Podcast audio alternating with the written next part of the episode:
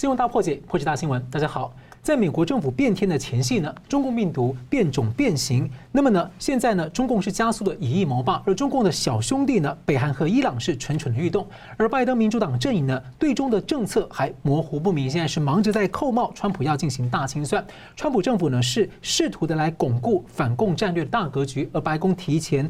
几十年解密了印太战略框架的文件，强调要和盟友的合作，并且保卫第一岛链国家，包括了台湾。那么，美国现在的情况呢，正上演科技巨头的言论屠杀和左派的清算。那共产极权一些一九八四小说里面的一些部分情节，似乎就在自由龙头的美国上演当中。而世界经济论坛一月一月的这个大会的主题呢，是左派的大重构。那么，澳洲总理在十一月份底呢，就说说我们是不需要大重构。而这曾经被川普政府四年时间急刹车的这个美国和世界的左倾现象呢，是否会将加速的向左走，或者走到了物极必反的震撼之下呢？又走回了传统？那我们介绍两位破解新闻的来宾，第一位是日本资深媒体人石坂明夫先生，大家好；香港时事评论员桑普律师，大家好。好了，我们刚经历了欧盟高官所形容的社群媒体的九一一时刻。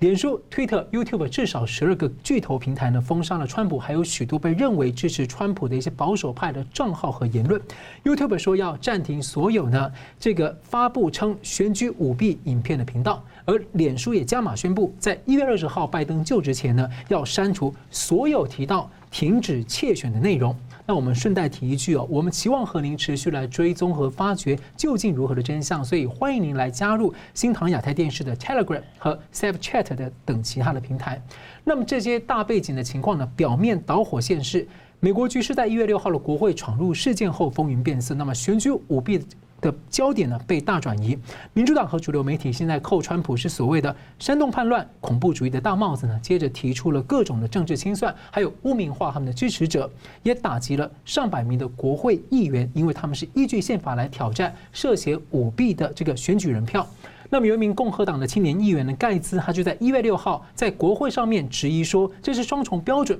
因为第一，证据显示 Antifa 有参与闯入国会。第二，一九八五年以来，每一次有共和党籍的总统当选，民主党人都会在国会去挑战这个选举人票的认证。而且第三呢，他认为说，民主党人对于 B O M Antifa 的暴力的态度呢，两者是相差很大。所以我们请教两位怎么看？我们先请教石板先生啊，就是。我们往昔认为说这些现象是在这个共产中国发生的事情啊，这种数字集权呢，呃，一九八四年的情节，现在看起来在美国上演。那您觉得说，接下来美国乃至说整个全球的社群和媒体的这样的言论生态啊，可能会有怎么样变化？我觉得就是说，首先我觉得非常遗憾啊，就是说我因为我在北京住过十年，那么在北京的时候，我们和就是共产中国的一个集权的国呃政体，我们在一直在打交道，一直受到。呃，封杀打压，那么现在讲的美国的主流媒体，不管是什么《纽约时报》啊、CNN 这些，其实都是和我曾经并肩战斗过的，像中国的集权挑战，像这种就是言论镇压、封杀，我们要把这些被中国这些被压迫人的声音传出去，是我们当时共同的使命，也是我所以说我遗我很遗憾，就是现在美国的媒体。而且呢，就像美国现在所谓的社交媒体，不管是谷歌还是就是说呃脸书这些，推特这些都是被中国禁止的嘛。那么当时我们也是在中国推广言论自由的时候，我们也希望他们能够能够进入中国嘛。而且中国的那些。呃，所谓的知识知识分子，中国那些追求民主化的人们，他们都通过翻墙的手段来上这些社交媒体嘛。但是说这些社交媒体这一次呢，用这种封杀的这种方法，封杀大家的言论自由的话，你要同时也要把各种声音都表现出来嘛。那对，就是像川普一个总统，而且这么多的呃这个声音，你完全把它否定住的话，这很明显你做的方法是非常呃切就是。不符合你自己的价值观的一个方法。那么在就比如说呢，还有一个媒体，比如说这次很奇怪，就是冲进国会这件事情的话，当然暴力是不对的。川普总统也说他讲要求法律和秩序，但是说这次死的四个人都是川普的支持者嘛。那么大家想，当一个当一个强权被压迫的时候，国民没有声音。即使民主国家的话，大家通过一种呃突破，就是稍微这个占据某种方式的表现自己的不满，并不是一个最新的事情。比如说几年前，美国出现个占领华尔街嘛，很多占领华尔街的时候，当时美国的主要媒体是支持这些人的，基本上对他们的评价是很高的嘛。那么香港的占中，那么台湾占领太阳花。太占领立法院的太阳花运动，这些运动的时候，当时的，当时大家怎么讲？就是说，没有有非常小规模的暴力事件，但是这次明显穿打到四个抗议者，这这属于暴力执法事件，这应该是警察需要反省的问题，应该追求警察开枪的问题嘛？因为警察并不是迫不得已开枪，而且就是说。很多就是要只是要闯入这个行为而已嘛，所以在这种情况下，媒体一边倒的完全在谴责是川普，这个我认为是非常非常不正当的。那么我们想今后呢，本来呢，我们我我也属于一个媒体的一员，媒体首先呢，它就是进入一个叫斜嘛斜阳产业，就整个现在在各种各样多元化的时候，我们首先这些媒体的今后的生存空间就是不大的。但是在这个时候呢，你用这种。非常选择性失明的方法，非常不公正的方法来报道，是会加速这些人，就是说，大家远离这些媒体，是媒体的将来的生存命运会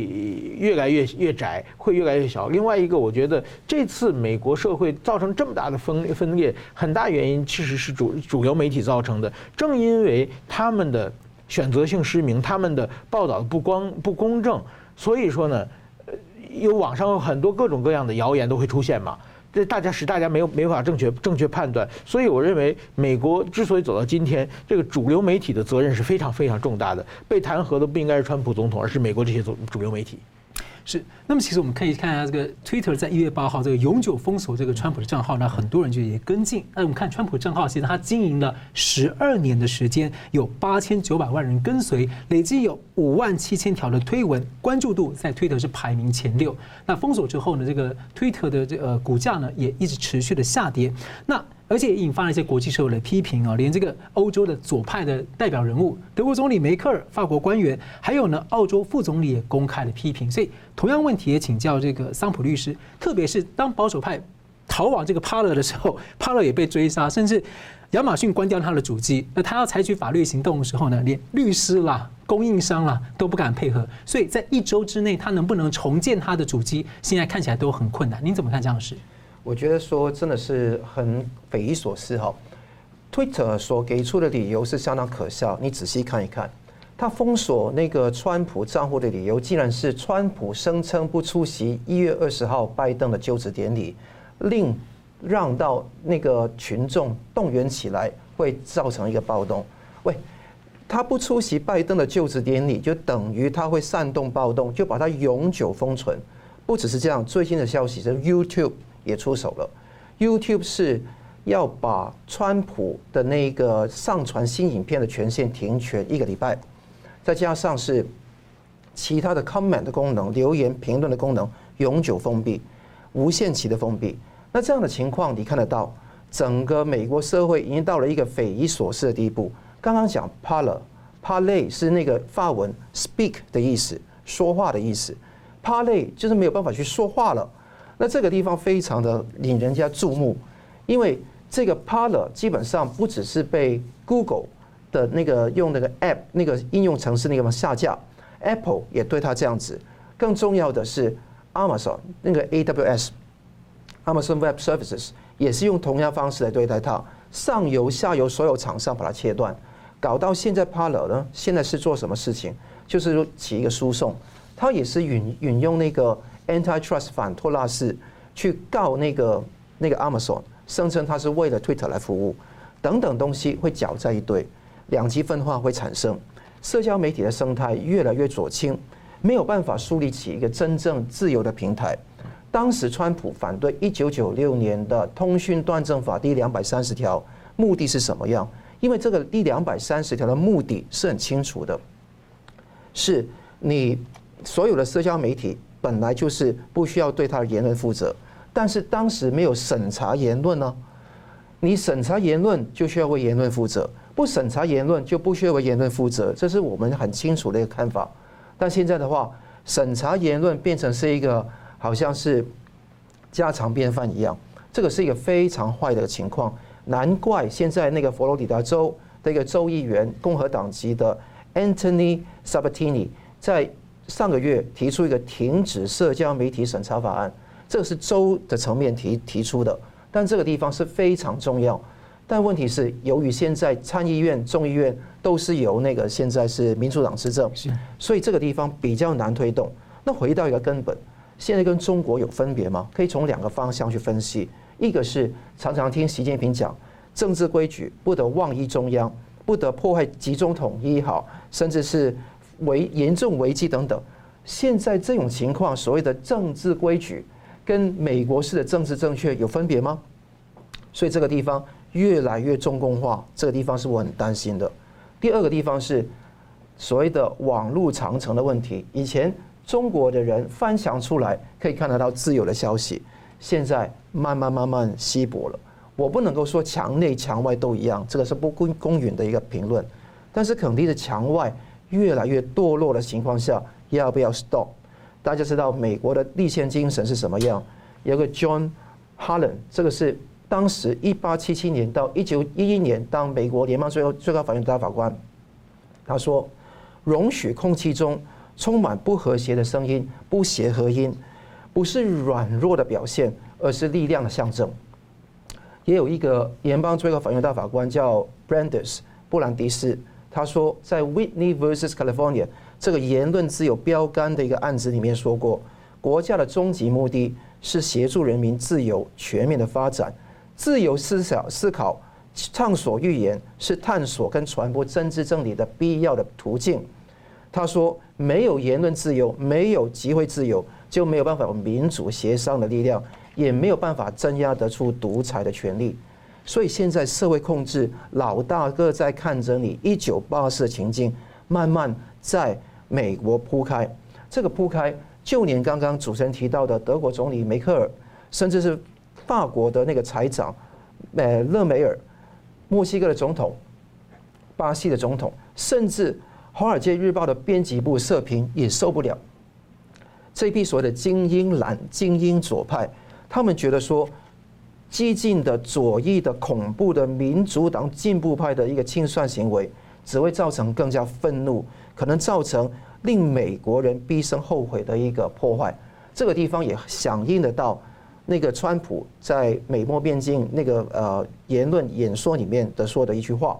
所以审查永远没有办法封杀思想，只会把思想地下化。愤怒临界点导致一个反扑会出现，所以当时那个 Kamala Harris 就是未来的那个美国的副总统哈，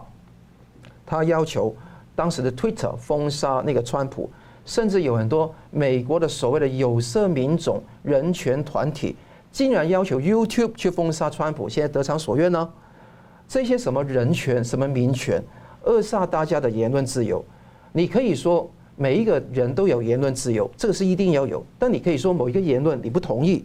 但你不可能说通过这个方法来去限制。遗憾的是什么？美国有个联邦宪法第一修正案，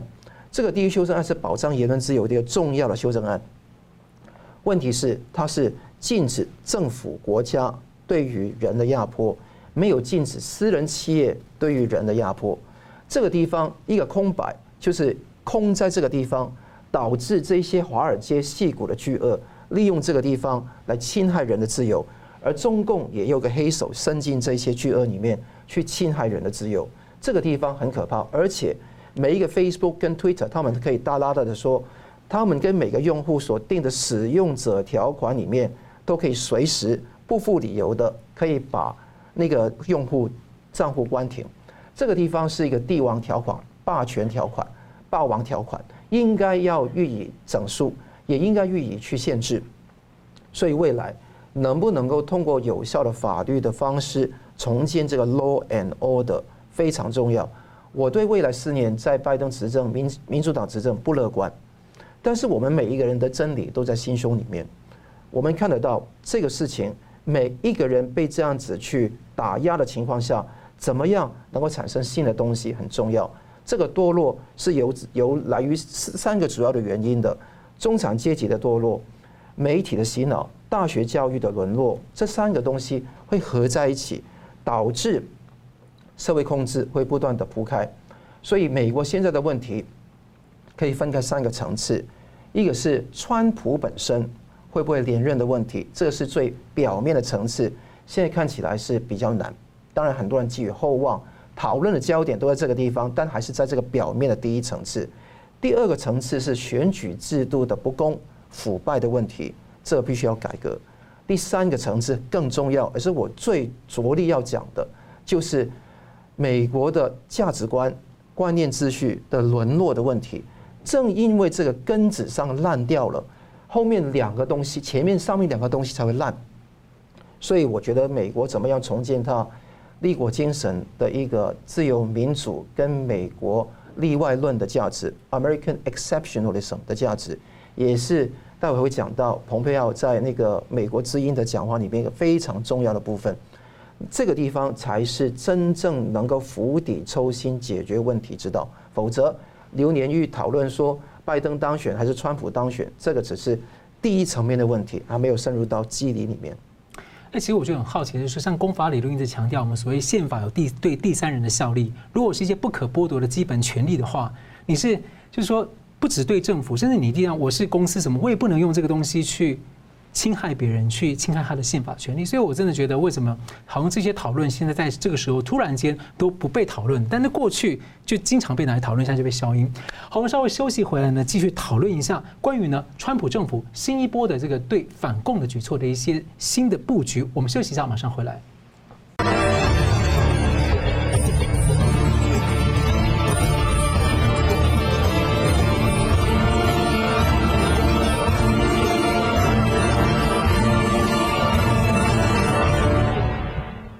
回到新闻大破解。一月十一号的美国国会众议院的民主党人呢，提案要罢免川普的全院议案，遭到共和党方面的否决。而民主党接着在安排十三号要对川普弹劾案来投票。那么，川普的在十二月底呢，才刚获选了美国的年度的最受尊敬的人物，遥遥领先的拜登。而在一月六号国会事件之后呢，川普民调还持续的升高到百分之四十八。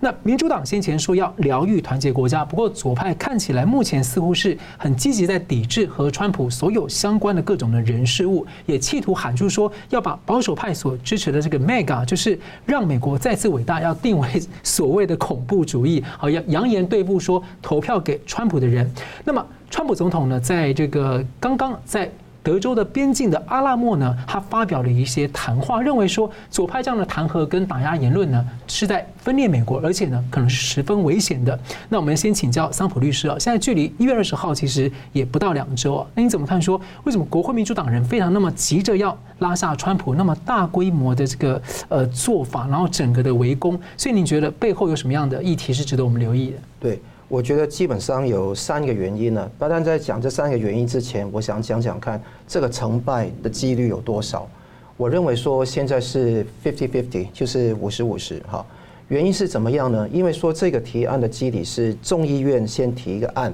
我相信在你们看到节目的时候，可能他们已经提出这个案了啊。那这个提案之后呢，他会交给参议院去表决。一月十九号之前，参议院是闭会的啊。那一月十九号之后才会开始。那当然，参议院就相当于一个 jury，一个陪审团的角色，那去审酌各方的证据，传召证人去出庭等等，肯定会在一月二十号之后，那就发生一个非常怪异的现象，要弹劾一个已经离职的美国前总统，这是不是相当荒谬的一件事情？但在美国的宪政底下，却可以这样做的。好，那你问题是弹劾他有什么实益？因为都走了嘛。那所以他的计算是说，等到参议院能够有三分之二能够表决通过那个弹劾案之后，那就成案了。成案之后呢，就可以再从参议院的途径再推一个法案出来，用过半数在参议院很容易嘛，因为现在五十加一嘛，就可以通过这一个法案，要求这个川普以后永远不得担任公职，就是用。台湾术语是褫夺公权，用中国大陆术语褫夺政治权利终身。那这个情况会非常的可怕。如果说这个东西能够去成为一个案子的话，就可以成为政争跟政敌打击的工具。所以我看到最近新闻越来越忧心。你看到麦康奈尔竟然是支持弹劾，这是美国参议院共和党的领袖，居然居然是那个支持弹劾案。那你看到现在是五十加一，再加上十七，就可以成为三分之二的多数通过了这一个弹劾案。所以究竟有多少的参议员辩解会投向民主党的怀抱？这个地方是很五十五十的几率。但回到三个原因，为什么真的？会导致说这个呃要急于把川普拉下来的重点，第一个当然是避免川普有任何翻盘的机会，任何掌握到国家机器的机会，掌握到情报机关的机会，军队的机会，警察的机会，各方面的机会。但各位你要知道，这个想法是很很啊低度的，因为很简单，美国宪法底下总统的权力在内政上没有那么大的。那这个更可怕的一点是说，还要去控告他，要让他污名化，可以在之后来说，这个是第一个原因。第二个原因呢，我刚刚也讲到，那个佩洛西，民主党的参议院的议长，那个他在那个接受六十分钟那个节目访问的时候讲到，就是要禁止川普东山再起。你看，你的弹劾他的原因是要禁止他东山再起。不要说他什么总统，因为第二十五修正案是失去了辨别能力，这是谁会相信呢？佩洛西，你是精神科医生吗？心理医生吗？你有去断过症吗？所以很简单，你根本都没有的情况下，怎么样可以用国会的议员，每一个都是医生，每个都知道川普现在是精神状况怎么样？所以彭斯说的很对，虽然我对彭斯有有意见，好，但彭斯说的很对的一点是，他不会做这个事情。所以，第一个，彭斯会拒绝掉第二十五条这个所谓的免职的提案，让国会再提一个弹劾案交给参议院去处处理。我觉得这个情况会这样子，避免他东山再起。我常常都说，不是于心有愧，怎么会张牙舞爪？这个是很重要，而且更重要，很少人提到第三个重点，它是针对拜登的，磨刀霍霍向拜登。我解释一下哈，因为很简单，如果。这个第二十五修正案的这个提案，要求副总统免除一个总统职务，这个东西能够成案的话，当一月二十号之后，拜登跟那个哈里斯，呃，中共说的贺锦丽执政以后，结果会怎么样？民主党的激进左派可以最后通过一个提案，要那个总统拜登辞职。这个地方交给贺锦丽，贺锦丽当然希望当总统嘛，就通过这个东西。如果成为一个先例的话，后患无穷。大家注意一下，川普在美墨边境演说里面说过很重要的话，他说这个回力标会插到那个啊拜登身上，因为 Be careful what you wish for。如果说你今天希望做的事情，其实对川川川普毫无伤害，但之后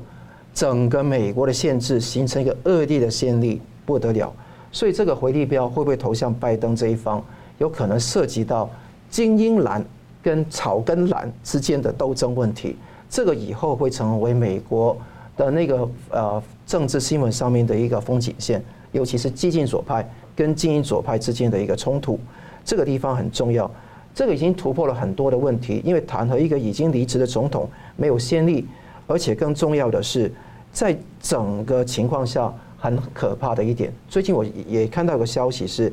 有一个新任的众议员是共和党籍的，是爱荷华州选出来的 Ashley Hinson，他在上个礼拜五一月八号的时候发了一封信给佩洛西，说：“Pelosi。”就是不能不能这样讲的 Crazy Nancy 啊，不然说有时候歧视他的问题啊。Pelosi，那现在就说，为何中共党媒《中国日报》会大拉拉的放在国会办公室的桌子上？国会办公室是美国国会的办公室，为什么还有 China Daily？搞了这么久，这个国会究竟干什么？这个地方是质问裴洛西说，究竟中共的渗透有多广？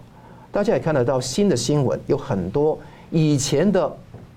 民主党的参议员，他们本身也是投入到海康卫视的那个地方的那个那个职务上面去。你会看到越来越挖越多的话，这个会感感觉到中共的渗透究竟有多深多广啊？所以我觉得裴洛西要去那个民主党就急于把川普拉下来的目的就是很简单：一个避免他有翻盘机会，掌握国家机器；第二，避免他东山再起；第三，要回力标打拜登；第四个，刚刚的，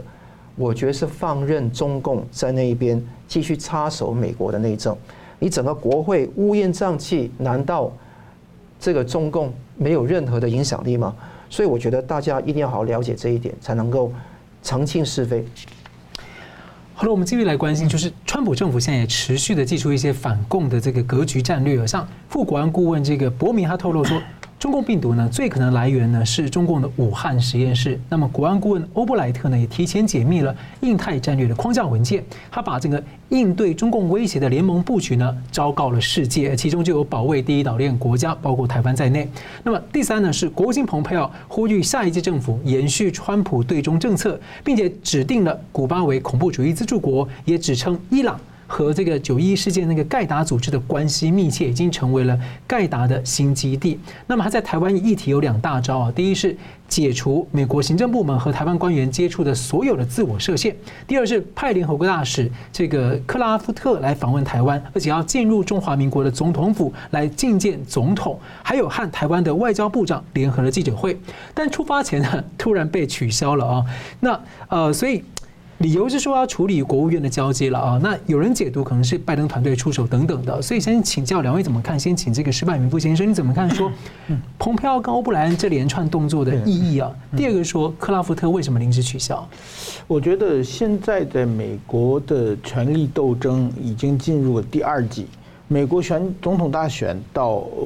十一月六号，呃，一月呃一月六号为止呢，我认为他是就是说就这个拜登。的票是不是的合法性各方面的有一连串的这个，不管是议会斗争、地方议会斗争，还有司法斗争，一直在展开。那么呢，呃，一月六号出现呃事件之后呢，现在呢就变成了这个弹劾川普的一个问题。就弹劾川普问题呢，我退一步讲，就是说呢，是一个川普路线的保卫战。就是最近呢，这些包括川普的。呃，蓬佩奥的讲话等等呢，其实呢，他们就是说，希望能够把美国已经带上了这个川普路线，能够让川普的路线呢继续走下去。他们在这个方面，那么民主党呢，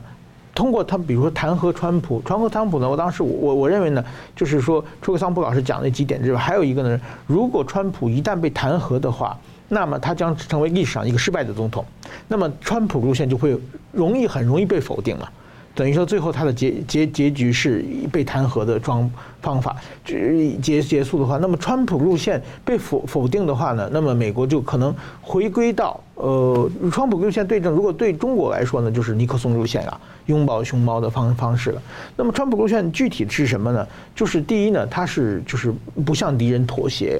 对，第二呢，就是把中国设为这个主要敌人，然后呢，呃，联合一切盟友来。围堵中国，把中国的习近平这种对外扩张的这种势头压下去，然后他联系的，当然就刚刚才讲的，比如印太有日本、印澳大利亚、印度，其实他重要的一个盟友就是台湾，所以说他为了围堵中国，联合围堵中国的里面呢，要他把台湾的国际地位提升，那么。他的首先的一连串的川普这几年一直做的事情也是这样的。最近，呃，蓬佩奥呃决定呃让这个联合国的大使来台湾也是一样，就是把台湾的提升出来，提升起来。那么还有一个呢，就是川普还有一个蛮特点的，就是说我观察川普这几这几年的外交，他的所有的外交都是公开透明的，是他想要什么我就说出来，然后我跟你基本交涉的内容我都公开，所以说。没有地下交易，那么其实过去的美国这么多年的，包括克林顿、奥巴马，包括小布什系的总统，他们的外交其实都有很多的地下交易，比如像乌克兰等等很多地下交易。那么川普我完全公开透明，我想要什么我就一直去追求，这样的话其实呢是很损害这些利益，因为因为地下交易的话就可以拿到很多很多好处嘛。所以说呢，这些呃民主党人呢，他们就想用通过。呃，这个否定川普路线来，就是弹劾川普来否定川普路线，来把美国呢回到过去的尼克松路线，是这么一个想法。那么这一次呢，就是联合国大使访问台湾突然被终止的话呢，我认为就是说，因为信息还太少，很难判断。但是我认为一个就是说，有有可能是因为国会有弹劾的问题。那么现在很多的外交动作都可能变成一个弹劾被弹劾的负面理由。还有一个呢，就是中国施加的压力。中国施加压力，现现在大家看到，川普团队已经有很多人提前辞职了。那有很多人呢，也是承受不了中国的压力。那么在这种川普团队里边出现一些问题的话呢，所以才把这个呃，好像已经要上飞机的时候再临时取消嘛。我我想可能应该是出现一个问题。所以说，我认为这个川普路线的保卫战。是今后我们观察到一月二十号，甚至更过呃一段时间的呃，现在是美国政政府内的权力斗争的攻防的一个重点。所以就很惊讶，因为之前大家一直说美国两党对中路线是一致的，但是现在显然看起来越来越不像那个样子。对，好，我们稍后呢继续回来探讨同样的问题，我们请桑普律师分析。我们休息一下，马上回来。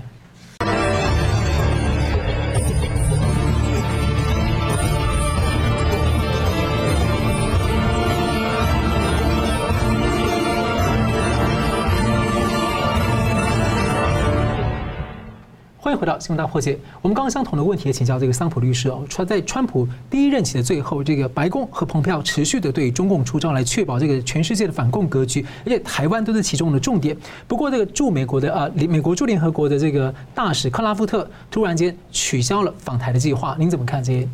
对这个取消的计划，我觉得是跟现在这个局势的变化可能有关了。因为一月六号之后，才蓬佩奥去宣布这个计划。当时也知道说有国会有这个这个呃国会山庄冲击事件，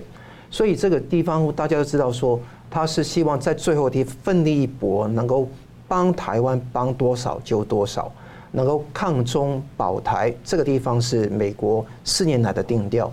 那这个地方他不希望毁弃，所以希望多一个多一个呃薪火能够去帮台湾。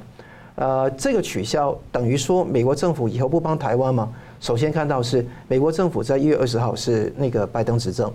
那拜登一旦执政之后，我觉得对台湾的帮忙在这个地方会减少，而不会说一样的。很多的评论的分析觉得说，这个是应该是一样，因为美国的两党共识就是导致得到大家都会抗中保台。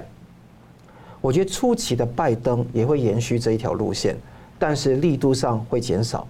慢慢你会发觉到，我发觉我我现在讲的这个梦魇会成真的，因为拜登是在国防外交有极高的权力，权力不在国会身上，所以权力也不在国会哪一些民主党议员身上，是跟拜登跟他背后的势力身上。那你自己看看，亨特拜登是什么，大家知道哈。所以大家知道说这个地方才是我们最忧心的地方。那好，现在会不会动筋骨的去上到台湾？不会。反而我觉得说，蓬佩奥无论是在 VOA 美国之音的演说，那个克拉夫特本来计划访台，后来取消，还有解除美台官员来往的全部内部限制，都是来想 set the ground high，就希望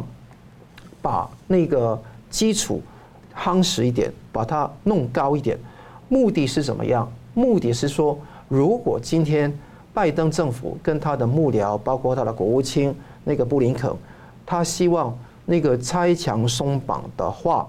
那也是要经过一番寒彻骨啊。因为你要撤除所有美台官员来往的内部限制，你以后要加限制的时候，哎，那这个情况就彰显给大家知道说，美国开始亲共了。那这个地方会有一个这样的情况。当然，那个拜登政府可以冷处理嘛。我反正就不往来就好了嘛。反正事实上拒绝台湾的的官员来，事实上拒绝美国的官员去，高潜规则就是了。对，所以他可以冷处理，但冷处理到什么时候呢？终要有一个突破的时刻。刚刚讲到这个尼克森主义的问题、基辛格主义的问题，这一些问题会不会说以后会成为一个相当重要的回归到奥巴马、Clinton 时代一个想法？就算小布希也是。Kissinger 也是非常重要的一个影响力的人，当然他现在非常老，但他的徒子门生哈相当的多。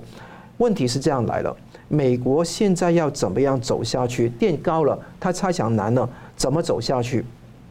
我觉得 VOA，我很记得美国之音是一个相当大的一个一个媒体，它的也是 USAGM 一个美国广播总署所管辖，它有 VOA 有 RFA 等等。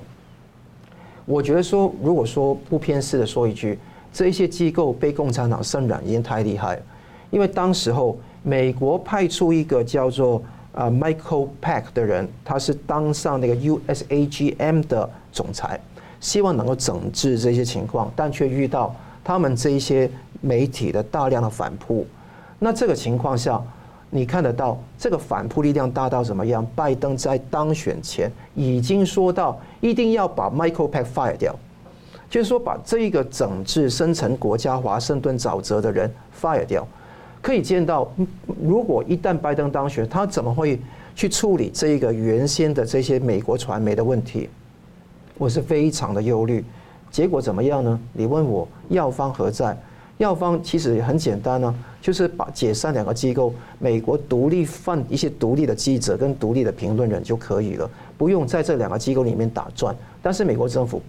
可能在拜登政府不愿意做这个事情，这其一。而且拜登讲到一个很重要的事情，我不知道现在政府会不会听得进去，就 distrust and verify，这个是不信任，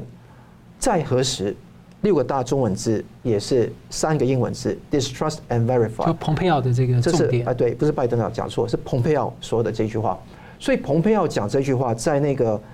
美国之音的总部发出这个响亮的方法是说什么样？坚持自由民主，美国的例外主义，宣扬那个美国价值观，而且赞扬香港的民主问运动底下这么多的美国记者也去奋勇的去报道他们。他也谴责中国的侵犯人权的行为、打压维吾尔族的问题等等等等。你看得到，这四年来，川普、蓬佩奥这一个很好的 administration，他做了很多好的事情。不够，我也不是川普的那个盲目的那个崇拜者。川普也有不利不不足的地方，比方说，矢板先生也讲过，冲突、冲突再冲突嘛，就这个地方没有办法有冲突妥协的余地。激起了大家的一个愤怒，但归根结底，这个是 Madison 路线跟 Jefferson 路线的分别。如果大家看美国历史，你就知道我说的是什么一个事情。而且更重要的是说，有些东西是未尽全功的，比方说台美的双边贸易协定，那莱特希泽也说谈不拢，没有办法再谈下去。这个跟其他在白宫里面的人是有不同的想法的，所以看得到。这些东西是未经全功的东西，是川普这四年有不足的地方，但是那个瑕不掩瑜，很多地方也是他做得非常好。你要知道，习近平在这个礼拜一一月十一号在中共党校的开班式里面讲过一句话，他一直重复这个百百年未有的大变局，他认为是时与势在我们一边，这个我们是中共哈，这是我们这是中共定力和底气所在。所以你看得到他多威风啊，多嚣张啊！他觉得拜登都已经笃定当选了，他就说时与势都在我们一边，定力有底气，在这个地方来自我去鼓励跟吹嘘。但我觉得呼吁大家，德不孤必有邻啊！不要以为说现在美国政府全面左倾左倾，导致了所谓所谓的良知的没落，或者说我们对于希希望的幻灭，不会。我觉得说很简单的，美国的民间社会还是非常庞大。最新的民意调查也显示，基本上共和党支持者继续在一月六号事件之后继续支持川普的，高达七十五 percent 左右。而且说川普的民望虽然低到大概三分之一，大概三十三趴，但是也没有像台湾当时一个九趴总统那么低嘛哈。可以肯定的是，他还是有一定的支持度。而这些支持度重视的是法律、秩序、宪政。那有很多人鼓吹说，一定要用暴力跟暴动来夺回这个政权。说这个礼拜六开始有好几天，全国五十州要发起什么暴力的抗议。我想这个是跟原先美国的立法立国精神，包括保守主义、古典自由主义有很大的一个冲突跟矛盾。有人说美国独立战争也是这样打回来的，但各位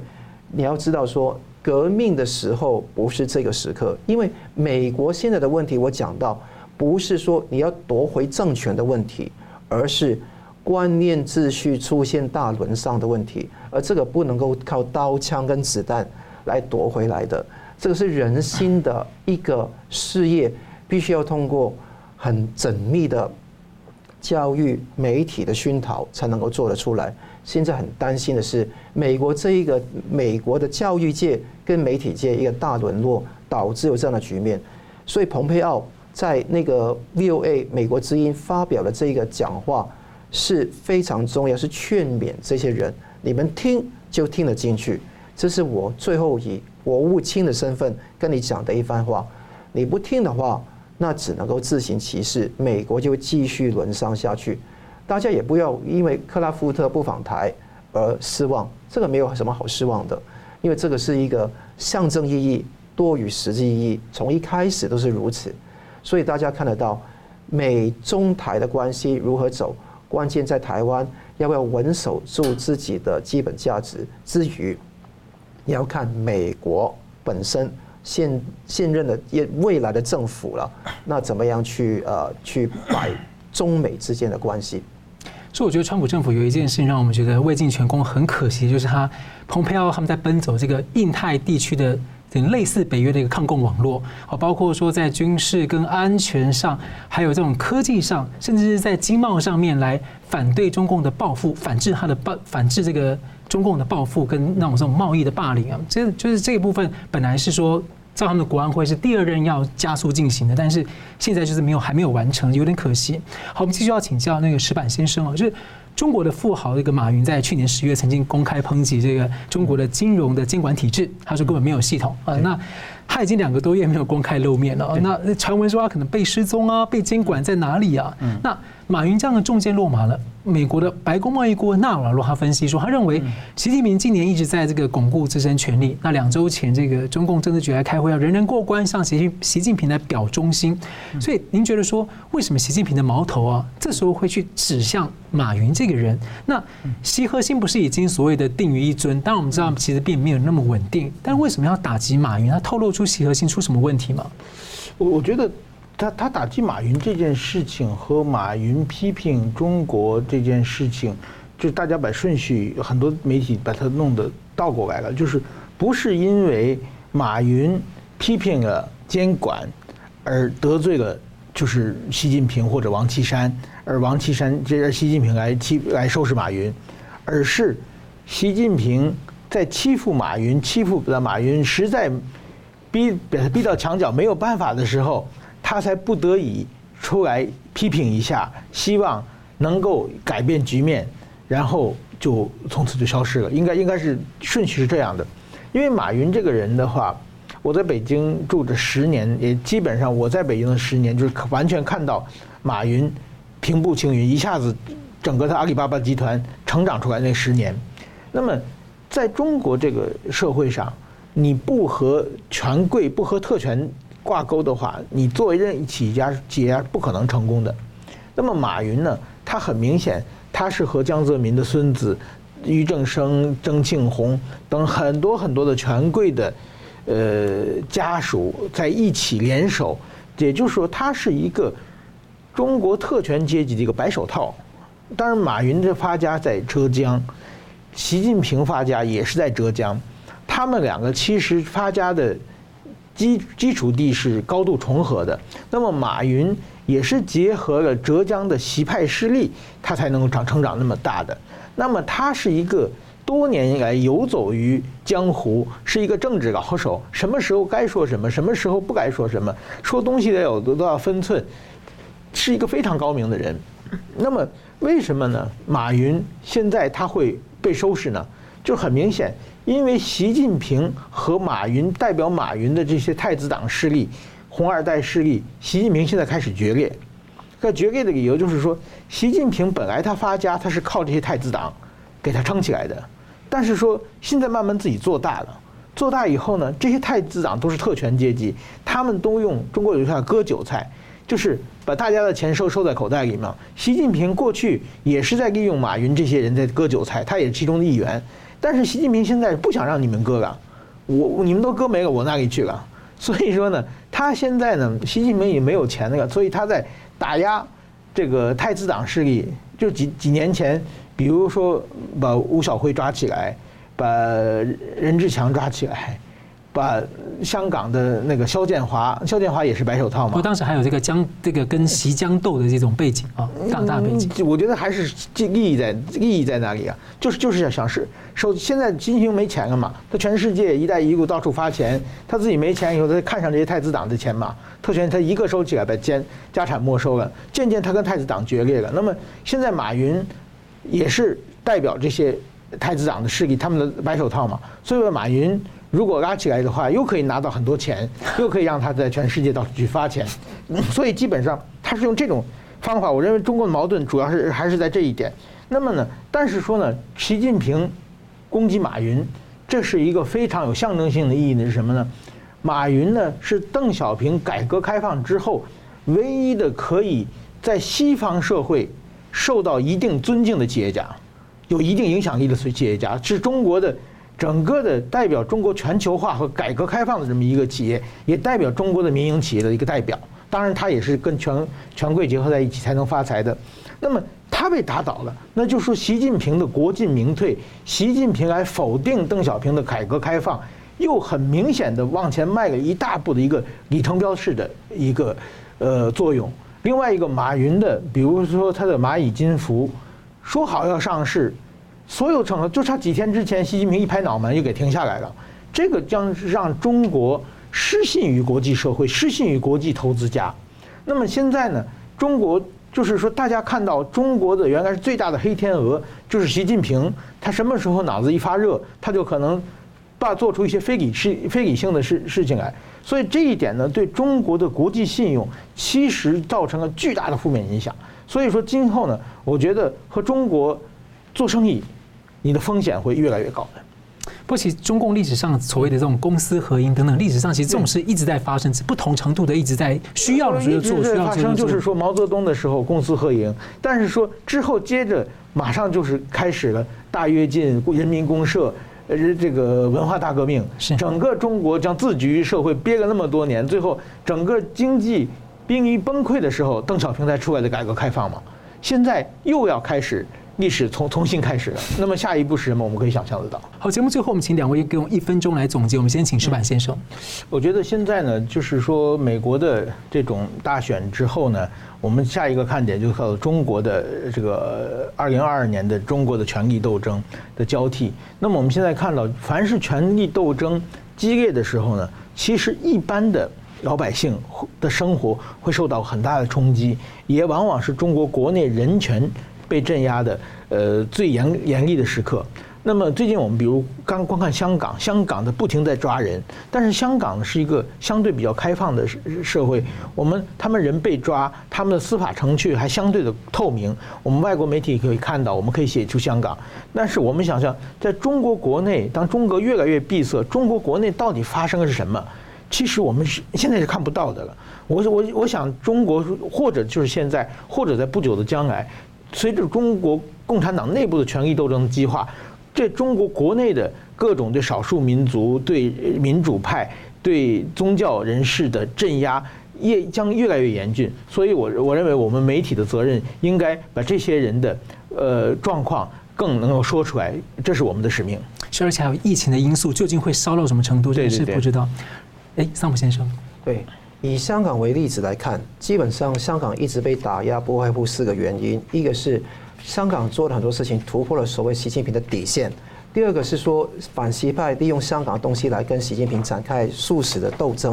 第三个是美国的对中国的一个制裁跟反制；第四个当然是香港的情况会辐射影响得到中国里面每一个有识之士的奋起风起。这个地方同样可以套用在台湾上上面。或或许或许说大同小异。那现在问题来，第三个因素扒掉，美国如果说对中国，